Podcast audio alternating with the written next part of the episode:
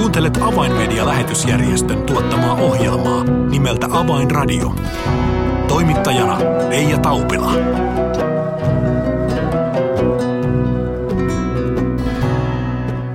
Oikein hyvää juuri alkanutta uutta vuotta 2020 ja tervetuloa jälleen tänäkin vuonna Avainradion pariin aina torstaisin ja sunnuntaisin uusintana.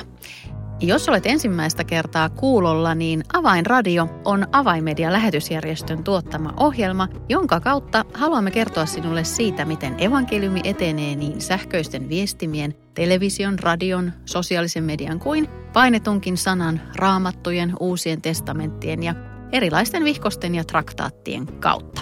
Toivomme, että nämä uutiset lähetyskentiltä voivat tänäkin vuonna jälleen rohkaista sinua ja antaa intoa ja uskoa. Tätä vuoden ensimmäistä avainradiota on kanssani tekemässä avainmedian toiminnanjohtaja Niilo Närhi. Tervetuloa seuraan. Avainradio. Hyvää uutta vuotta Niilo ja tervetuloa tuttuun Avainradion studioon. Kiitos paljon ja hyvää uutta vuotta myöskin sinulle ja kaikille Radio Dayn kuuntelijoille. Kun uusi vuosi alkaa, niin käsin saadaan ihana uusi kalenteri, jonka kulmat ovat vielä suorassa ja merkinnät siistejä ja nättejä pysyvät rivellään ainakin minulla. Mutta miltäs Niilo sinun kalenterisi näyttää näin vuoden alussa? Vieläkö siellä on tilaa vai joko joka viikolle on ehditty merkitä tapahtumia ja tapaamisia? Kyllä kevät alkaa olla jo aika lailla merkattu ihan tuonne huhtikuun loppuun asti ja jotain näyttää jo toukokuussakin olevan, jotenka aika nopeasti almanakka vaan valitettavasti täyttyy. Aivan, ja nyt kun sanoit, että toukokuussa sinulla on vähän merkintöjä, niin vähän huolestuin, että eikä nyt toiminnanjohtajalla ole jäänyt yhdistyksen synttäripäivä – merkitsemättä, eli 27.5., kun meillähän on tänä vuonna 2020 yhdistyksellä tämmöinen välimallin juhlavuosi, 65 vuotta. Nyt täytyy kaikkien kuullen tunnustaa, että en ole merkinnyt sitä almanakkaa, mutta kun toimittaja tällä tavalla muistuttaa, niin heti ohjelman jälkeen kirjaan sen ylös. Hyvä. Muistutan vielä, että se on keskiviikko ja kahvitunti on kello 14 ja odotamme isoa kakkua pöydälle tulevaksi. Kyllä, jotain on pakko kehitellä. Hyvä. Tätä pidetään nyt luvattuna asiana. Nyt kun uusi vuosi todella on edessä, niin meidän ei onneksi avainmedian työssä tarvitse ponnistaa sen kimppuun ihan tyhjältä pohjalta, vaan nostetaan tähän ohjelman alkuun muutama teema, jonka parissa olemme jo vuosia tehneet työtä ja josta olemme edellisenäkin vuotena 2019 paljon puhuneet. Ja aloitetaan Niilo puhumalla Kiinasta. Viime vuosi toi tietoisuuteemme sen, että tilanteet Kiinassa ovat kiristyneet ja kiristymässä, niin, niin avatko vähän tuota Kiinan tämänhetkistä tilannetta? Kiinassa on tapahtunut huomattava muutos menneiden parin kolmen vuoden aikana. Taustalta löytyy hallituksen pyrkimys saada kotiseurakuntaa liikkeet omaan kontrolliinsa. Hän aloittivat muutamia vuosia sitten keskustelut kotiseurakuntien johtajien kanssa ja lupasivat, että nämä saavat tietyllä tavalla virallisen aseman yhteiskunnassa sillä ehdolla, että he tulevat valtion kontrollin alle. Ja tähän eivät tietysti kotiseurakuntien johtajat voineet suostua. Heillä on pitkä historia, joka pitää sisällään vainoa, painostusta, uhkailua, jotenka luottamus ei nyt oikein kovin korkealla ollut. Ja muun muassa tämän tilanteen seurauksena sitten hallitus on määrätietoisesti lähtenyt kiristämään ruuvia. Ei nyt ainoastaan kristittyjen tähden, vaan myöskin monien muiden uhkatekijöiden tähden. Ja Kiinassa on luotu tällainen orvelilainen isoveli valvoo järjestelmä, jonka seurauksena pyritään eh, tarkemmin tiedostamaan, mitä ihmiset yhteiskunnassa tekee. Heidän tekemisiään kirjataan ylös, niitä skannataan, niitä tarkkaillaan nykytekniikkaa hyväksi käyttäen, joka on myöskin vaikuttanut ja aikaansaanut sen, että e, kotiseurakuntaliikkeiden johtajat ovat painuneet maan alle ja kotiseurakunnat eivät voi enää toimia samanlaisella vapaudella, mitä nyt sanotaan parin kymmenen vuoden aikana, mihinkä totuttiin Kiinassa, kun viranomaiset katselivat sormiensa läpi näitä seurakuntia.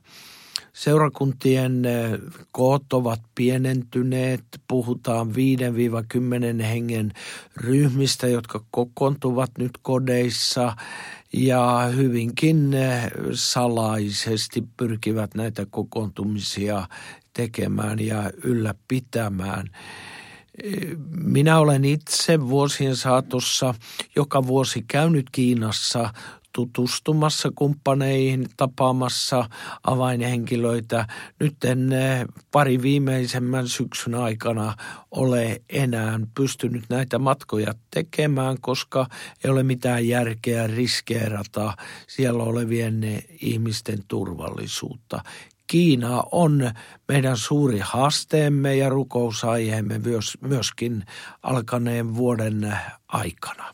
Niin jos ajatellaan sitä tapaa, millä tavalla avaimedia on kulkenut ja tukenut Kiinan kotiseurakuntaliikettä, kun tähän työhön lähdettiin 2000-luvun alussa raamattujen viemisen kautta ja tukemalla raamattujen saamista Kiinan kristityille, niin jos ajatellaan nyt sitten tätä tämän päivän tilannetta, niin millä tavalla tänä vuonna 2020 avaimedia jatkaa edelleen työtään ja, ja kulkemistaan Kiinan kotiseurakuntaliikkeen rinnalla? Meillä on omat tapamme ja omat kanavamme, jota pitkin tätä työtä Kiinassa teemme. Kaikkea en tietenkään voi tässä radio-ohjelmassa kertoa, mutta voin sanoa, että meillä on edelleenkin yhteys Kiinassa toimiviin kristittyihin tahoihin. Me pyrimme edelleenkin tukemaan raamatun opetustoimintaa ja saamaan maahan myöskin raamattuja ja erityisesti tämä takaisin Jerusalemiin liike, jonka tarkoituksena on lähettää kiinalaisia lähetystyöntekijöitä eri puolille maailmaa. Siinä olemme vahvasti kiinalaisten rinnalla. Edelleenkin löytyy toimintatapoja, mutta pikkasen, eikä niin pikkasenkaan, vaan ihan reilusti. Tilanteet ovat kiristyneet ja paljon varovaisuutta tarvitaan. Niin on aika mielenkiintoista, että silloin kun avaimedia lähti 2000-luvun taitteessa mukaan Kiinan työhön, niin silloin se konkreettinen tarve oli nimenomaan raamatuista. Ja nyt tässä viime vuosina, kun on ollut vähän vapaampaa, on ollut myös mahdollista ladata esimerkiksi älykännyköihin raamattuja tai muuta kristillistä materiaalia, mutta nyt viime vuosien kiristyneessä tilanteessa niin valtio on jälleen alkanut kontrolloida tiukemmin, mitä materiaalia verkossa saa olla, niin nyt tämäkin mahdollisuus on jälleen jäämässä pois, joten palaamme siihen alun tilanteeseen. Raamattuja tarvitaan jälleen. Kyllä printtiversiona raamattu on äh, nyt kovassa huudossa. Ja kun me tiedämme, että kaikista painostuksista ja vainoista huolimatta Kiinan hallitus ei pysty lakkauttamaan äh, kotiseurakuntien sielujen voittamistyötä, ihmisiä tulee uskoon. Tarve on aivan valtava. Ja nyt erilaisia tapoja ja kanavia hyväksi käyttäen, niin me varustamme edelleen Kiinan seurakuntia ja uskon tulleita ihmisiä raamatuilla e, hyvinkin paljon nyt sitten printtiversiona. Ja tähän tarvitsemme tietysti kaikkien kristittyjen tukea ja esirukouksia. Mm. Jos vähän tarkennetaan vielä, niin Kiina on todella massiivinen suuri valtio ja kukaan ei tiedä sitä kristittyjen määrää, mikä siellä on, niin mikä niillä sinulla sydämelläsi on se suurin ja ikään kuin palavin rukousaihe, joka sinulla on Kiinan kansan puolesta? Erityisesti ajattelen nuorempaa sukupolvea. En ole huolissani vanhemmista sukupolvista ja ihmisistä, koska he ovat vuosikymmenien saatossa läpikäyneet vainojen aikoja ja tottuneet myöskin elämään tällaisen vahvan paineen alla, vaikka siinä olikin niin hieman väljempää aikaa muutaman vuosikymmenen ajan kaupunkeihin urbanisaation myötä on Kiinassa syntynyt uusia seurakuntia, liikkeitäkin, jotka eivät ole sillä tavalla tiiviisti yhteydessä aikaisempiin liikkeisiin. Ja näiden puolesta hieman niin kuin eh, kannan huolta ja erityisesti on tärkeää rukoilla näiden eh, kaupunkiseurakuntien puolesta ja nuoremman väestön puolesta, että he pystyvät myöskin orientoitumaan ja ottamaan oppia oppia aikaisemmilta sukupolvilta, mitenkä paineen ja vainojen keskellä eletään ja ollaan valmiita olemaan Kristuksen todistajia silloinkin, kun tuulet ovat kovin vastaiset. Viime vuoden aikana saimme kuulla uutisia yhteistyökumppanimme äh, helluntaikirkon johtajan äh, Edward Grabovenkon kautta tilanteesta Venäjällä. Saimme vähän ristiriitaista tietoa alkuun, voiko Venäjällä toimia vai eikö siellä voi toimia, niin avaa vähän Niilo, mikä tilanne tällä hetkellä on. Voiko Venäjällä evankeliumia edelleen julistaa ja seurakunnat tehdä vapaasti työtä? Kun syksyllä osallistuin Moskovassa äh, Venäjän helluntaikirkon vuosikokoukseen, johon piispat eri puolilta entisen Neuvostoliiton aluetta tai lähinnä nykyisen Venäjän aluetta – olivat kokoontuneet raportoimaan, mitä heidän alueillaan tapahtuu ja kuinka työ menee eteenpäin, niin minä hämmästyin sitä positiivista signaalia, jonka siellä kuulin. Signaali oli selkeä. Tänä päivänä ovet on auki evankeliumin julistamiselle Venäjällä. Ihmisiä tulee uskoon, seurakuntia perustetaan ja kaikista painostuksista huolimatta seurakunta tuntuu kasvavan ja menevän eteenpäin Venäjällä, joka on valtava kiitosaihe. Venäjä on myös ikään kuin yksi avaimedian työn, voiko sanoa tällaisista peruskivistä. Sinne on tehty työtä yhteistyökumppanien kanssa jo vuosikymmeniä, niin, niin millä tavalla nyt tänä vuonna avaimedia jatkaa työtä Venäjän uskovien veljen sisarien rinnalla? Me olemme kovasti sitoutuneet tukemaan Venäjän helluntai-kirkon työtä, erityisesti Venäjän kansat Jeesukselle nimistä työtä, joka kulki aikaisemmin nimellä Vuosi Jeesukselle työmuoto. Siinähän rekrytoidaan venäläisistä seurakunnista ihmisiä eh, lähtemään mukaan evankelioimistiimeihin, joita sitten lähetetään evankelioimattomille seuduille eri puolilla Venäjää. Tälläkin hetkellä eh, liki 50 tällaista ryhmää työskentelee eri puolilla tätä maata. Ja tässä työssä me olemme erityisesti mukana. Olemme sitoutuneet tukemaan kirjallisuudella, Johanneksen evankeliumeilla, uusilla testamenteilla tätä työtä niin, että kun evankelistat sitten käyvät ihmisten kodeissa eri puolilla maata, heillä on jotain, mitä jättää jälkeensä, kun he niistä kodeista ja kylistä sitten jatkavat matkaansa.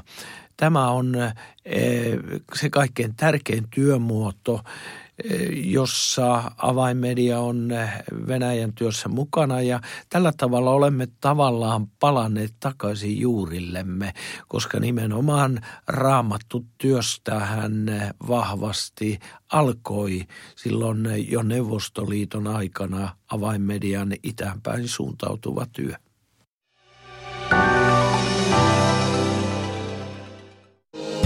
Avainmedian medialähetystyö tarvitsee esirukosta ja taloudellista tukea. Lahjoita 20 euroa lähettämällä tekstiviesti numeroon 16499. Kirjoita tekstiviestin sisältö avain 20 ilman välilyöntejä.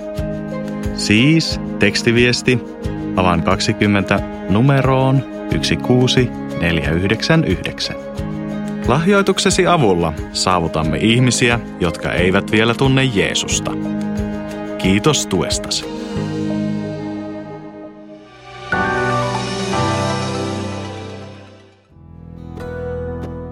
Avainradio. Signaali sydämiin. Kuuntelet Avainradiota, jonka sinulle tuottaa Avainmedia-lähetysjärjestö. Ja tässä ohjelman alussa olemme keskustelleet toiminnanjohtaja Niilo Närhen kanssa niistä haasteista, jotka edelleen ovat edessämme tänäkin vuonna. Puhuimme Kiinasta ja puhuimme Venäjästä ja nyt on pakko kyllä ottaa pöydälle myös yksi niistä avaimedian työn kivijaloista, eli Arabia muslimityö. Millainen haaste vuonna 2020 tämä kenttä on avaimedialle? Niin jos kurkkaan edelliseen vuoteen, vuoteen 2019, niin voin todeta, että Arabian muslimityö jatkoi niin kuin voittokulkuansa. Monissa maissa uskoon tulleiden määrä oli huomattava ja tavoittamamme – ihmiset satelliittitelevision ja sosiaalisen median internetin kautta nousi jälleen kerran miljooniin huomattaviin lukuihin. Tänä vuonna, vuonna 2020, tulemme kaikilla rintamilla jatkamaan työtä samalla tavalla kuin tähänkin asti ja koskaan vuoden alussa, kun ajattelemme Arabian muslimimaailmaa, emme tarkkaan tiedä, mitä kaikkea sitten yksi, kaksi putkahtaa esille. Ja me haluamme olla siinä mielessä kettä Twitteriä, että me kykenemme myöskin vastaamaan ajankohtaisiin haasteisiin, jotka yksi, kaksi nousevat pintaan jossakin siellä meidän kohdemaassamme tai jonkun kielen kautta tehtävässä työssä. Ja odotan tänä vuonna – jatkuvaa sadon korjuuta. Emme pelkästään enää kylvä muslimimaailmaan, vaan me keräämme myöskin talteen satoa ja on odotettavissa, että tänä vuonna myöskin sadon korjuutyö jatkuu niin kuin aikaisemminkin. Niin, jos ajatellaan, että avaimedian omistaman arabiankielisen satelliittikanavan Al-Hayatin toimintaa, niin se on ikään kuin semmoinen, voisiko käyttää tällaista sanaa, tämmöinen ykkösnyrkki, jonka kautta on, on isketty islamilaiseen maailmaan ja, ja haastettu islamia tavalla, jota ei ole tehty 1400 vuoteen. Ja nyt sen kautta on avautunut myös sitten eri kieliryhmiä Saudimurteella, Marokomurteella ja niin edelleen. Mutta kaiken tämän, tämän työn keskellä on, on ikään kuin tällainen aavikon kukka, jos, jos voi tällaista kielikuvaa käyttää. Eli työ somalien parissa, niin kerro Niilo siitä vielä lyhyesti. Kyllä tuo aavikon kukka on ihan hyvä nimi. Tehtiin hänen erästä Somaliasta karanneesta naisesta. Mm, totta. Sieltä lienee omakin mieleen niin, tämä tullut. Tällainen elokuva, e, tällä nimellä kulkeva elokuva. E, minä aivan erityisesti viime vuonna – kun ajattelemme kulunutta vuotta, niin eh, iloitsen suuresti siitä, mitä somalien keskuudessa on tapahtunut. Kun me kolme ja puoli vuotta sitten eh, aloitimme yhteistyön Shania ja Shino Kaapon kanssa, somalipariskunnan kanssa, joka kantoi Jumalan kutsua tavoittaa omaa kansansa median työkaluilla. Avainmedia loi puitteet, mahdollisuudet, alustat, talouden sille, että tätä työtä voitiin lähteä tekemään – niin eh, nyt kun katselen eh, taaksepäin näitä kolmea vuotta ja myöskin vuotta 2019, niin välillä ihan hämmentää eh, se, mitä on alkanut tapahtua Somalien keskuudessa. Minulle somali maailma oli aikaisemmin täysin suljettu ja nyt noin kolme ja puolen vuoden aikana on rukoiltu kaapojen toiminnan seurauksena noin 3500 somalin muslimin puolesta, jotka ovat halunneet rukoilla Jeesukselta pelastusta ja syntien anteeksi antamusta. Tämä on jotain aivan huikeaa ja olen varma, että Vuonna 2020 tämä menestyvä työ tulee entisestään laajenemaan ja saamme iloita satojen somalien uskon tulosta. Olemme tässä ohjelman aikana, Niilo, ikään kuin vasta vähän päässeet raapaisemaan näitä avaimedian työkenttiä, joilla, joilla saamme toimia ja, ja vielä jäi monta osa-aluetta käymättä läpi, mutta kuten tässä ohjelman alussa totesin, niin tänä vuonna avaimedia täyttää kunnioitettavat 65 vuotta, niin voidaan varmasti sanoa, että uskollisuus niin Jumalan kuin työn tukijoiden puolelta on mahdollistanut työn kaikkina näinä vuosina. Vai mitä tästä ajattelet Niilo? Uskollisuus on yksi erittäin tärkeä ominaisuus. Raamattu kertoo, että meidän Jumalamme on uskollinen. Ja tämä Jumalan uskollisuus on monellakin tapaa tullut ilmi tätä yhdistystä kohtaan ja sen tekemää työtä kohtaan vuosikymmenien varrella. Uskollisuus on myöskin erittäin tärkeä ominaisuus meidän ihmisten maailmassa – Eh, tarvitaan, jotta työ voi menestyä ja jatkua ja, ja myöskin laajeta, niin tarvitaan uskollisia ihmisiä. Niitä, jotka ovat saaneet Jumalalta kutsun käytännössä tehdä työtä. Ja olen iloinen, että meillä on tiimi, ryhmä ihmisiä, jotka ovat uskollisesti sitoutuneet avainmedian tekemään näkyyn. Tietysti taustalla sitten kaikki esirukoilijat ja tukijat, jotka ovat uskollisesti tukeneet ja olleet meidän rinnallamme ja myöskin mahdollistaneet tämän työn, on eh, ensiarvoisen tärkeä asia. Jotenka tässä yhteydessä haluankin lausua lämpimät kiitokset kaikille uskollisille esirukoilijoille ja tukijoille ja vedota siihen, että olkaa meidän rinnallamme myöskin vuonna 2020. Avainradio. Kiitos Niilo oikein paljon tästä haasteesta ja, ja pyydän myös Avainradion kuulijoita, että otat jo tässä ohjelmassa esille tulleet aiheet omiin rukouksiisi ja kannan niitä taivaan isän eteen, niin saamme varmasti kuulla hyviä uutisia eri kentiltä jatkossakin. Jos haluat tietää enemmän avaimedian tekemästä maailmanlaajuisesta työstä, voit tehdä sen helposti tilaamalla itsellesi ilmaisen avainmedialehden. Tilaa ilmainen avainmedialehti soittamalla numeroon 020 74 14 530 tai lähetä yhteystietosi osoitteeseen info at avainmedia.org. Tässä Avainradio tällä kertaa. Minun nimeni on Reija Taupila. Kuulemisiin jälleen ensi viikkoon.